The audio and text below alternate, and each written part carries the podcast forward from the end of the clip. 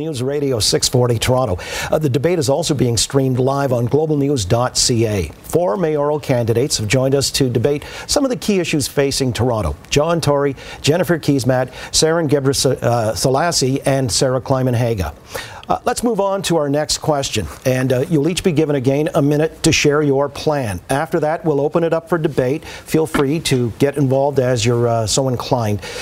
And uh, when we run out of time, the trusty bell is here to remind us. Uh, now, here's a question How do you plan to reduce criminal activity? Would you give extra tools to the police?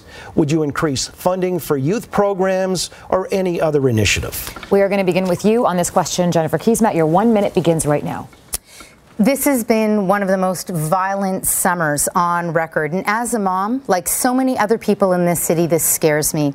Without a plan, the situation in our neighborhoods is going to get worse. Since Mr. Tory became mayor, we've had over a, a thousand shootings in this city, and we've fallen behind on international 911 response time standards. That's the price of dithering and delay. My plan my plan is to ban handguns and ammunition, to get Toronto up to code on 911 response times, to provide economic opportunities for at risk youth, to transform policing through a neighborhood centered approach. We can do this, and also to reestablish respect between police and communities. With strong, decisive leadership, we can make our city safe. This is completely within our control. We can do this with strong leadership. Okay, thank you. Perfect time. Saron, I'll get you started on the open debate. Do you think Ms. Keesmaat's plan would work?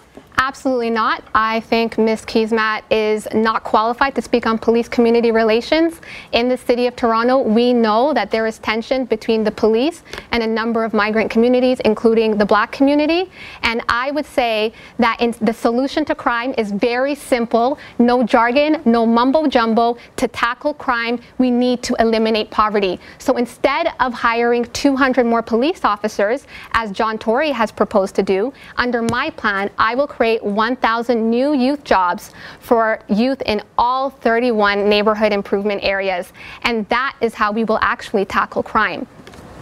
Uh, Mr. Tory, you've been accused of dithering and delay. You've also uh, talked about putting more officers on our streets. How do you respond to Ms. Keesmaat's plan? I think there's one person that's made that accusation. It's unfortunate we get into name calling as opposed to just sticking to the policy. But the bottom line is is this: this is something that keeps me as, as a as a human being, as a father, as a grandfather, and as the mayor. It keeps me awake at night. it, it is a terrible uh, tragedy when anybody loses their life, or for that matter, is is uh, subject to shooting in our neighborhoods. And I have moved. Do you feel on, that way? John Tory about Andrew Loku and the other numerous people who have been killed at the hands of the police in the city of Toronto.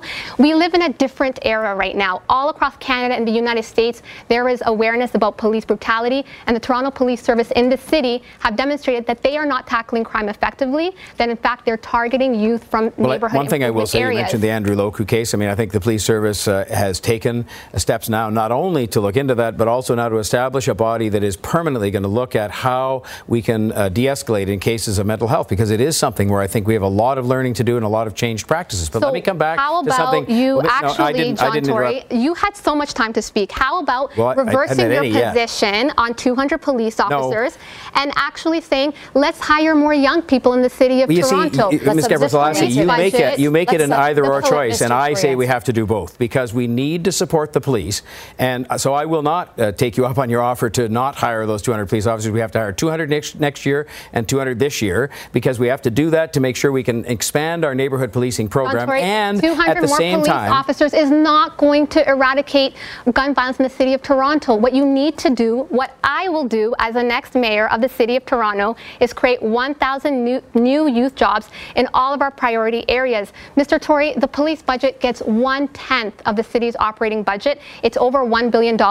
Could that money be used elsewhere? We should ask the young again, people in Ms. the city of Toronto. With the greatest of respect, who, you make we this. should ask young please let me have a chance. You, ha- you had your well, no, no, but you just had yours. So now you ask me a question, left. and I will say that you make it an either or case. I will not make that either or decision you ask for. I am saying we need to support the police with, with manpower and with technology and we need to make investments. So when the province of Ontario, another example of partnership with the government of Ontario, came forward with $25 million, we said we would match it as they asked to do, and most of our money is going to go into creating exactly those kinds of programs and positions you talked about for young people and families. Because you're right, if we're that is a part of this, but not the only. Okay, okay, Okay, time hang on is up on a this second. debate. Since you're already fired up, Sarah, I'm going to let you go here with your minute priority statement on battling crime and, uh, well, just reducing criminal activity in general. I'm kind of intrigued. Youth programs, creating a thousand new youth jobs. Uh, if you want to expound on that, feel free. But just in general, how would you reduce criminal activity in Toronto? The Toronto police budget gets one tenth of the city's operating budget. That's over $1 billion. 90% of that budget goes to officer salaries.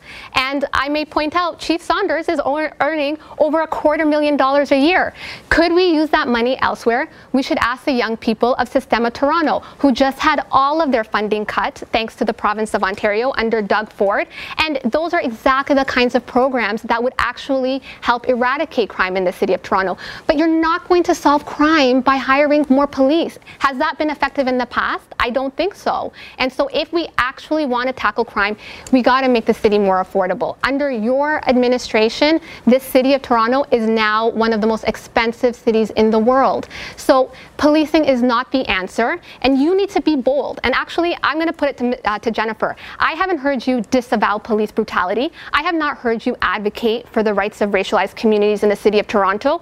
I hear you speaking to a uh, frankly, a much more privileged aspect of the um, segment of the population. Uh, that's fine on that one minute statement. So, Jennifer, the ball has been tossed to you. If you'd like to pick it up Absolutely. as we open the floor to debate, I'll uh, lead with you. So, a couple of things in, in, response to Saron. The first one is that I completely agree that we need to provide economic opportunities for at risk youth. And uh, I spent many years of my life uh, as part of a nonprofit organization that I started and that I was involved in running for 15 years that was precisely about that. It was about helping youth that are, are at most at risk in our city and ensuring that we're delivering pathways out of violence. So, will you One of the disavow the decision to hire Let's let her 200 more police officers? The people want to know where you stand on police brutality and where you stand on this call for 200 more uh, police officers. Will I'm happy you- to answer that. Will you disavow police brutality and will you call for a reversal of the decision to hire 200 more police officers?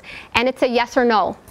You've asked me a question and I'd love to answer it. And the first is this one of the reasons why I talked about reestablishing respect between police and communities is precisely because we realized, we, I realized that there is an incredible issue with racialized communities and trust in police and empowerment and opportunities. And we need to address that by working collaboratively with communities. A top down approach is not going to work. It hasn't worked.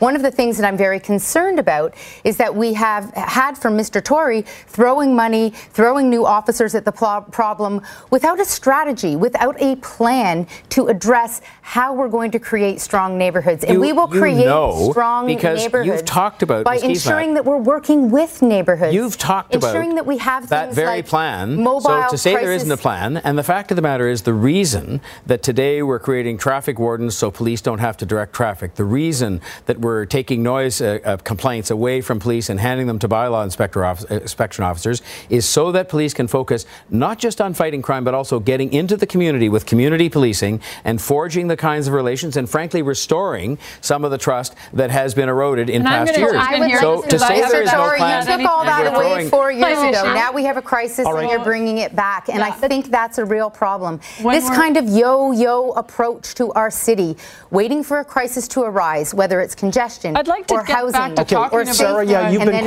quiet for a throwing while. resources at it actually is talking not the about way crime rather than fighting between e- between each other. Um, first of all, I think we need to avoid inflammatory discussions around crime, and I actually don't think it's fair. I totally disagree with some of what Mayor Tory has done on crime, but I don't think it's fair to blame a politician when someone dies. That's what gets us into this mess. When we react to headlines instead of being proactive, we don't end up with good solutions. And so, you know, police. I just want to say what I've heard when I've talked to people around this city. They're not asking for more police. They're asking for better relations with police. They're asking for police to be able to do their job and not other jobs that they seem to be saddled with. So we need to be talking about, you know, improving the resources. Like Saron says, it's a huge budget. Are we using it the best way? Are we are we overspending some ways and not enough? So the people want solutions to crime. They don't want reactions. And I think as as politicians, as as candidates, we need to offer solutions, and, and they're all around prevention. So you said, fair enough. Okay. John, Actually, hang on. So, uh, yeah, We're done with Mr. that? Tory, we are done with the, the discussion, and now it's your one minute to talk about what you're going to do. Well, I, I, think it's, it's, it falls into three categories, and I'd be interested in hearing. I mean, I, I respect the fact that Ms. Gebresellassi has said she disagrees with hiring 200 police officers, but I'll tell you it falls into three categories what we have to do and what we are doing right now. And that is that we are hiring 200 police officers this year and next because we need to do that to make sure we have the officers available to do the neighborhood policing. We are advocating strongly on the laws to be changed, including the question I keep asking why does anybody need to have a handgun in the city of Toronto? And we've made progress. I've been a national leader in this discussion, and the federal government has now indicated they're beginning consultations for the first time on actually looking at a handgun ban in the city of Toronto and perhaps beyond. And the third thing that we're doing is that we are investing in kids and families in those neighborhoods more The than ever before. youth that you Let's call let him finish. He has his one minute. Let's let him finish. And what we want to do by making those investments, and we're doing it in concert. By the way, all of these things are being done in partnership with the other governments, something Ms. Keesmaat doesn't think is important. You can just stomp your feet and just say, we're not going to deal with those people at all on anything. And I say no. We have to deal with them, and they are investing, in the case of the federal government, in the investments in kids and families. And in the case of the province, they are helping us with changing the bail laws and, and changing the approach to your bail and with putting police officers on our streets. Your So one John, minute in the is last up. election, you said a handgun ban was an empty gesture. Now we've had a thousand shootings in our city. That's what's happened. let me tell you what's changed. we've had a thousand shootings in our Right. city, And and, now once you're again- saying that that's So what we do you need. wanna tell that's me- do you not want- well, can I tell you what's is changed? getting out ahead You see, of Jennifer, a challenge. Ke- Ms. Leadership is about when you're presented with new facts, actually changing your opinion. That is something that I think people respect and they admire when you actually do it.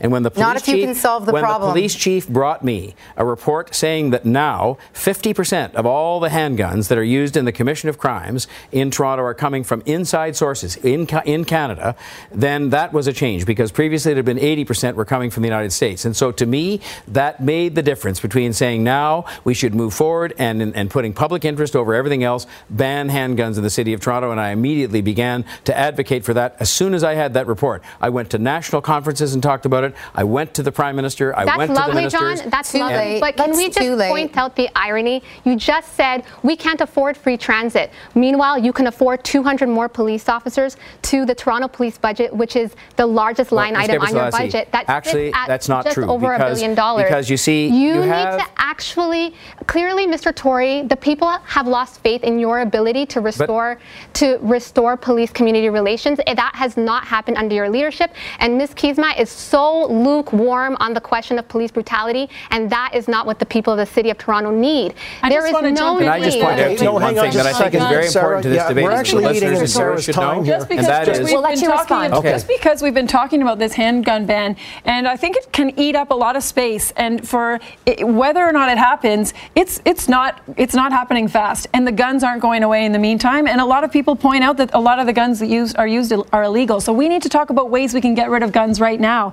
And amnesty, gun amnesties have worked very well some places. Why don't we look at things like that? Why don't we look at creative solutions instead of pointing to some federal legislation? The that's city gonna has be- actually Okay, approved you're, having you're going to have your one, one uh, minute Ms. in just a second. So, Mr. Tory, I'll let you respond to what Well, the, the city is going to candidates have have a gun. The city council approved a gun amnesty, another one. We've had them before, and they've been of limited use, but we're going to try them again because and maybe increase the amount that's given to people who bring in guns. So I think it is an idea, and I agree with you. Uh, we're going to try it again.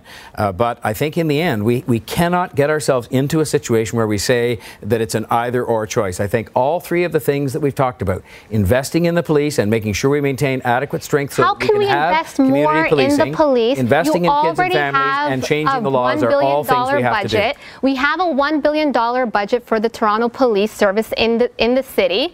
It is. We do not need to invest more in that area. We need to actually eliminate poverty in the city. I cannot. All right, hang on just a second because I mean we're hitting some contentious themes, obviously, and uh, it's a spirited debate.